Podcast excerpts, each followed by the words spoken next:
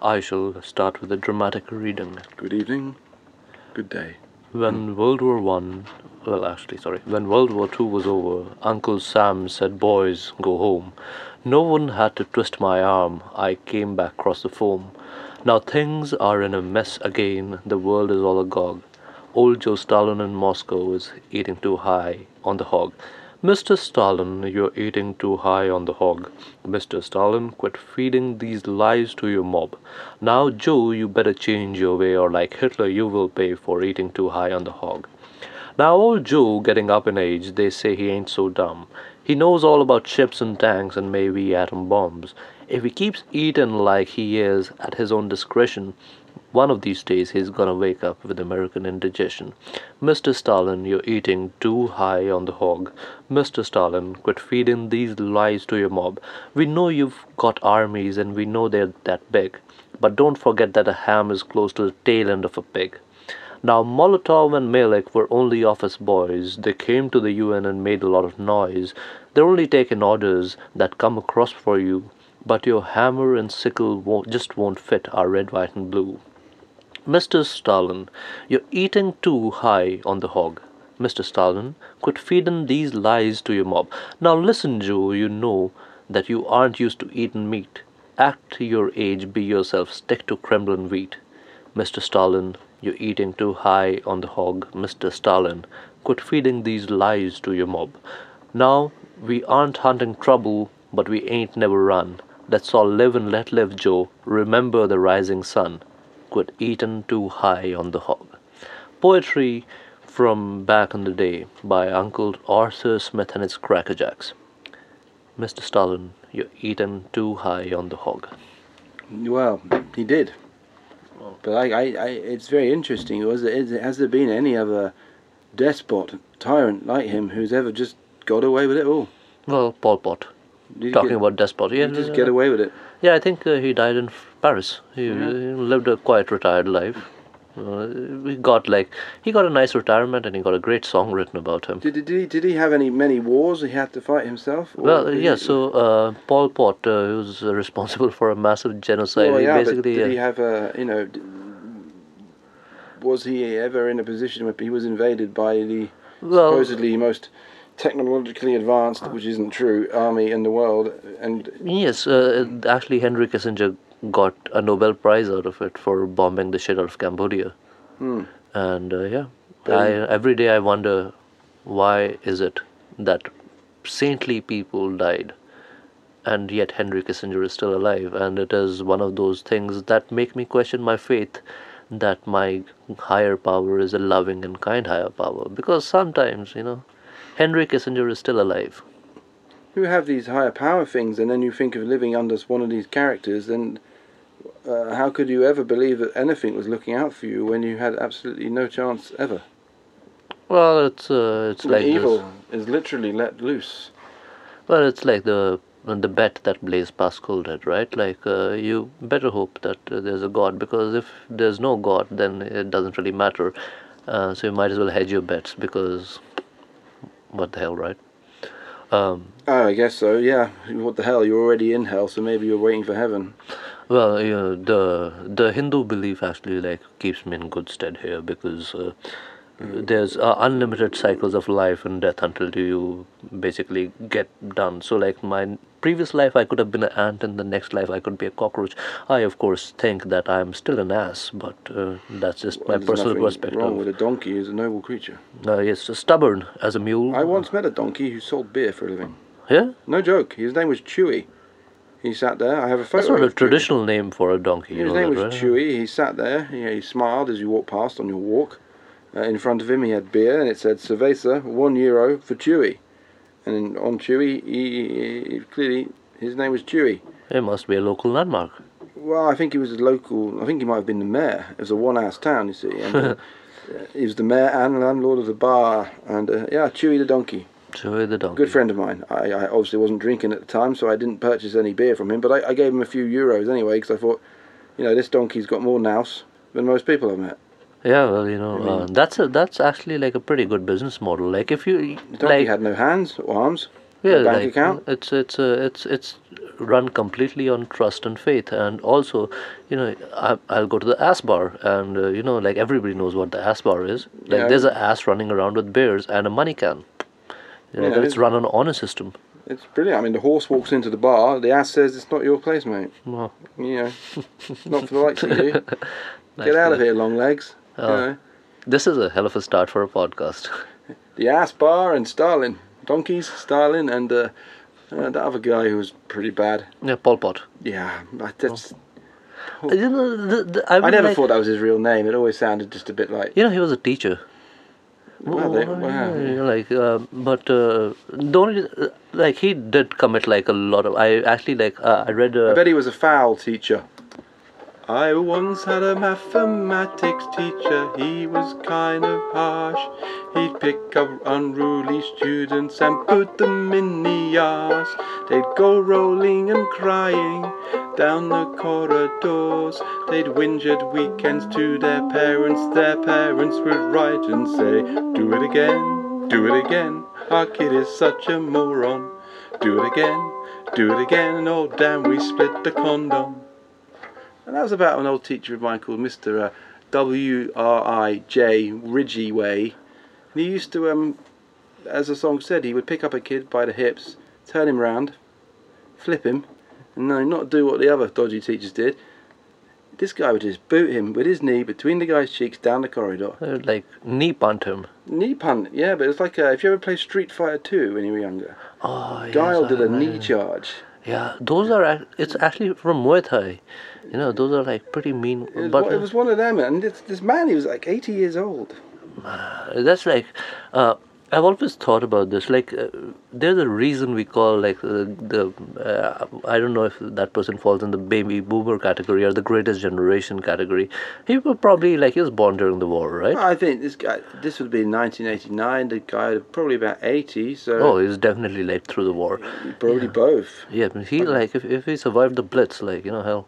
I think he, he probably would have been in the age to see action. Yeah, like um, Probably a paratrooper. the the combination of Bovril and the win- poorly insulated housing and the Blitz, like it really like you know builds character It does build character, and, also I think what helped and character uh, was and and strengthen the limbs.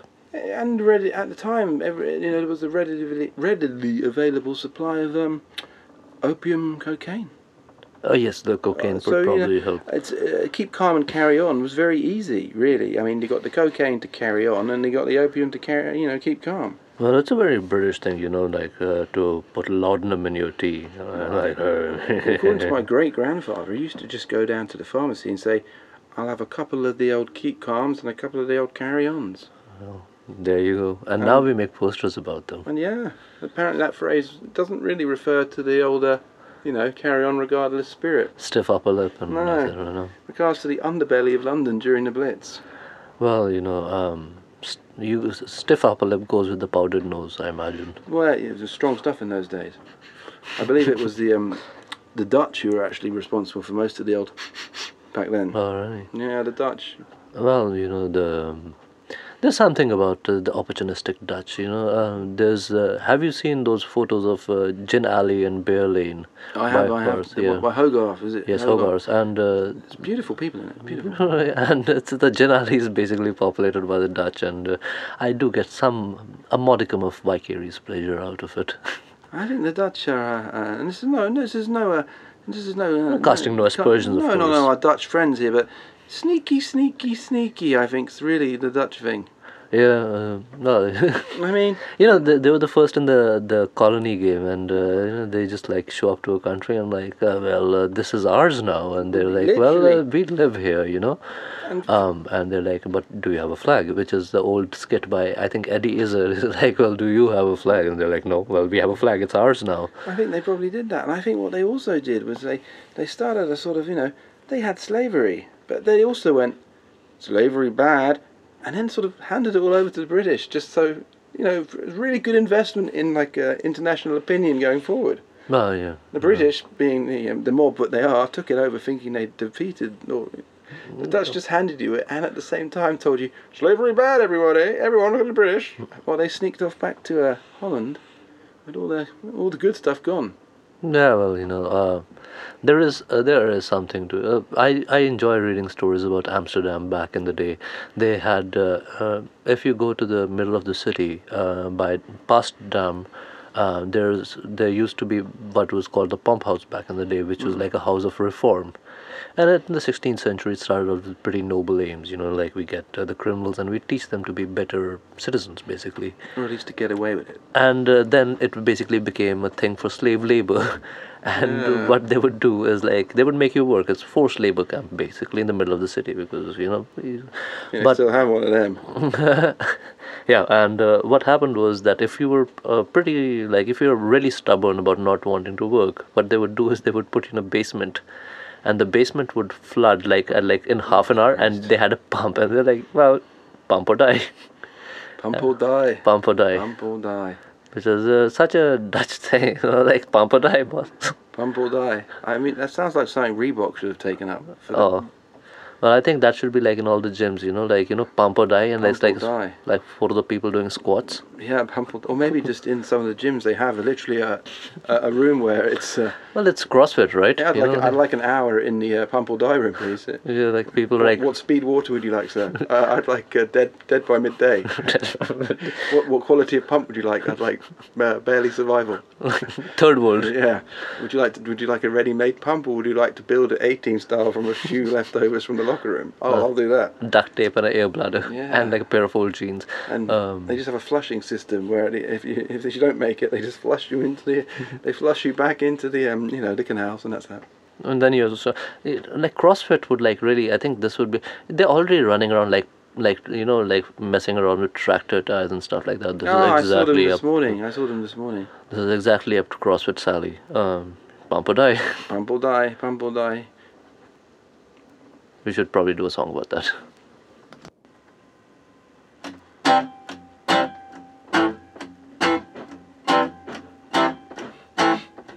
Seen the CrossFit people, those pussies with their tires.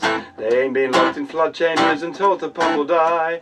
Real Freddy flooding is a real inspiration for the beast inside. Locked in a flood chamber with a manual bilge pump and a high rising tide. Come on here, you're running out of time. Babe, put your back into it, pump or die. Babe, you're running out of time. The water's coming in for fuck's sake, pump or die, pump or die. So they really locked him in the box and they flooded the water in and they just you have to pump it out until uh, to stop yourself from drowning. Yeah, and uh, they. So what they said was There's plenty that, of water uh, in Holland too, plenty of water. Well, that that was a big thing for the Dutch. Apparently, um, there was a great moral virtue of not drowning, which you can pretty well understand. And so there was a for a lot of uh, deviancy. So, for example, if you're homosexual in like 17th century Netherlands. Uh, your punishment was death by drowning. Really? yeah. So uh, of course it was considered inhumane to like literally drown somebody. So what they would do is they would cut your throat, and then they won't bury you. They would throw your body into the river. So uh, in the IJ, so basically the under us, they're probably dead bodies of Jew, like Ah, oh, yeah, say, uh, because Hey, you love semen? Go die with them. yeah, that is a, a bit yeah. But uh, I I see your point. Um, but It's, yeah, it's an international podcast. We'll have more people find that funny than don't. uh, yes, so we we have to play the numbers game. We do. Sorry, Holland. Um, and yeah, um, this this took a grim turn for what was meant to be a light BBC Four kind of a podcast. Well, Talking about talking of the BBC Four, homosexuals and, and unfairness, I, I saw a guy T-shirt today, and it reminded me of something of the Alan Turing thing, which is just, just it's pretty disgusting, really. How the man yeah, it was very, very important in fighting the Nazis and all their horrible stuff, Yeah. and then his own government killed him for being uh, homosexual. Well, yes, they So- committed suicide by eating a apple mixed with cyanide. Yeah. Like so he fought against the tyranny, which which apparently we were fighting against, or the Allies were. Then the, their own tyranny killed him for Well, you know, kind of uh, unfair, right? Can't trust the government, Well, you know, you can't. You never can. But um, especially with Donald Trump and uh, Boris the Jughead. they can't trust themselves. I'm pretty sure of that. I mean, they. Oh yeah, I you know uh, the thing is, I actually think that both Donny and Boris are a lot more smarter than they they come across. Oh, I think I think they're actually very smart, both of them. But the trouble is, they've both achieved what they want to. So you know, their life's goal was I actually I actually think that Donald Trump didn't actually want to win. I think he like he he knew that he would get a campaign, but I don't think he really wanted to win. I think he was surprised himself that he won. I, I imagined it to him it was a bit of fun, which went too far. Yeah. And then when he, a man with an already probably out of whack ego, without even wanting to, became the most powerful man in the West. It's That's not. a- It's not exactly going to do your uh, calm you down, is it?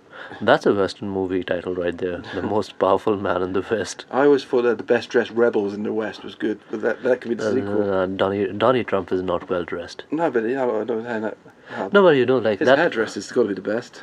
No, you know that that I, I if you look at Donald Trump, like you'd almost make an argument that, that this guy's working too hard. Like if you look at his hair, it's kind of like you know getting all over the place. His pants, like you know, they he almost needs to go to his tailor and like boss, like put in some pleats. But no, he's like dressed in like stuff that he bought. Like it looks like he bought it on a second-hand store. Like this guy's working so hard, and like you know he's tweeting at 3 a.m. in the morning. Like if like if he was a he was, man- he was a maniac He is a maniac. like if you look at him like and like how he dresses up and how like his twitter hours you say like this is such a hard working guy except that his hard work is all towards like his basic cause of narcissism And there's of course like a, his tw- he he has no idea what Twitter is, and it is just like a PR guy who's thought this is going to be the funniest thing I my job ever. I'm going to pretend to be Donald Trump, and uh, and I'm going to say it's outlandish stuff. Donald doesn't give a shit because he's Donald. He doesn't care. yeah And uh, th- some guy somewhere is just continually uh, tweeting as Donald Trump and has been for the past seven years, and just can't believe how far his career's gone. man you know like uh, i in my one friend, thing my friend's job is to tweet for a lot of these famous people. I am, job. I'm envious. Uh, uh, Like the only thing I'm envious of Donald Trump for is that McDonald uh, like McDonald diet that he can like pull off. I'm a poor college student in Europe. Like McDonald's is not really like a thing, but like once in a while, you know, like I just want like a Big Mac and some fries. Well, they've got something in it, I'm sure of it. And uh, you- no, because people are like McDonald's doesn't taste good. No, like it's a massive corporation. They're food scientists with PhD. Like they're like scientifically engineering this burger to taste good. Like who are you? You're a farmer. You like just like sow seeds and like hope for the best. No, they've got like modern science. Like they're like some like solid German chemists, like probably working on like a ketchup recipe for McDonald's. And that's not even, I mean, and that's a hassle to them as well. I mean, having to sell the actual food's a hassle. I mean, Uh, well, you know. have you seen the movie The Founder? No, I have not. It's yeah, it's pretty good, and it, it'll put you off ever eating there ever again until obviously you get that what you just talked about. If I just fancy a McDonald's, and then all your morals go out the window. Yeah. And uh, it, it's just uh, there's a bit in it when the guy, uh, the guy who's essentially stolen the business from the McDonald brothers Yeah. in the first place. Oh, Ray Kroc. Yeah, he's essentially just stolen it outright. Doesn't even care. Yeah. And some some guy is overhearing him talking about it in a restaurant and goes, uh, "I just overheard your talk. You talking? Yeah. Uh, do you know what business you're in?" He goes, "I'm in the burger business." He's like, "No. You just you're in the property business and you don't know it." Yeah, uh, McDonald's owns a lot, lot, And uh, lot of property. from then onwards, it, he didn't even care about whether the food was good. It was just we can get these locations everywhere. Well, uh, the, I'm this really is hungry for McDonald's now. uh, yeah, like you you see, they, that's how they're. We can get it delivered. Yeah, Yeah, probably. we No. should probably get the McDonald's. get it all of it. Fuck this, right? Yeah, uh, but actually, uh, talking about uh, talking about McDonald's, I you got a song know, about Ronald McDonald. yeah, Yeah. old McDonald had a cocky Yeah, eye, it was like- you. Thrown out of McDonald's for pissing on Ronald. I'm calling the server gay. You're not supposed to do that shit these days. Let's go out tonight and get a bucket of chicken. We'll eat off the street bin. I might wear my tie. You can dress however you like. You know I keep it classy at night. And uh, thank you, Mark, for that wonderful musical interlude. Um, I think we're going to call it uh, a night, even though there is sun outside. But you know, I, uh, I, do you know what time McDonald's shuts? Uh, McDonald's McDonald's is open. Still open, Thank okay, God for yeah, that. yeah. So let's. Uh, yeah, okay, yeah, What would you get? Yeah, you know, in uh, India you can get a Maharaja Mac, yeah, yeah, yeah, yeah. Um, and uh, I would I could go for a Maharaja Mac you, right wrap it, you just wrap up here, right? I'm, go, I'm going. I'll be back in half an hour. Do you know where the nearest one is? Uh, uh, I think you have to swim across the IJ. Oh shit. Well, Well, on that note, thank you, gentle listeners, and Yeah. remember, may you die two days before the devil knows you're dead. Yeah, bye, bye. Um, there's another verse to that song. It's got Clinton in it.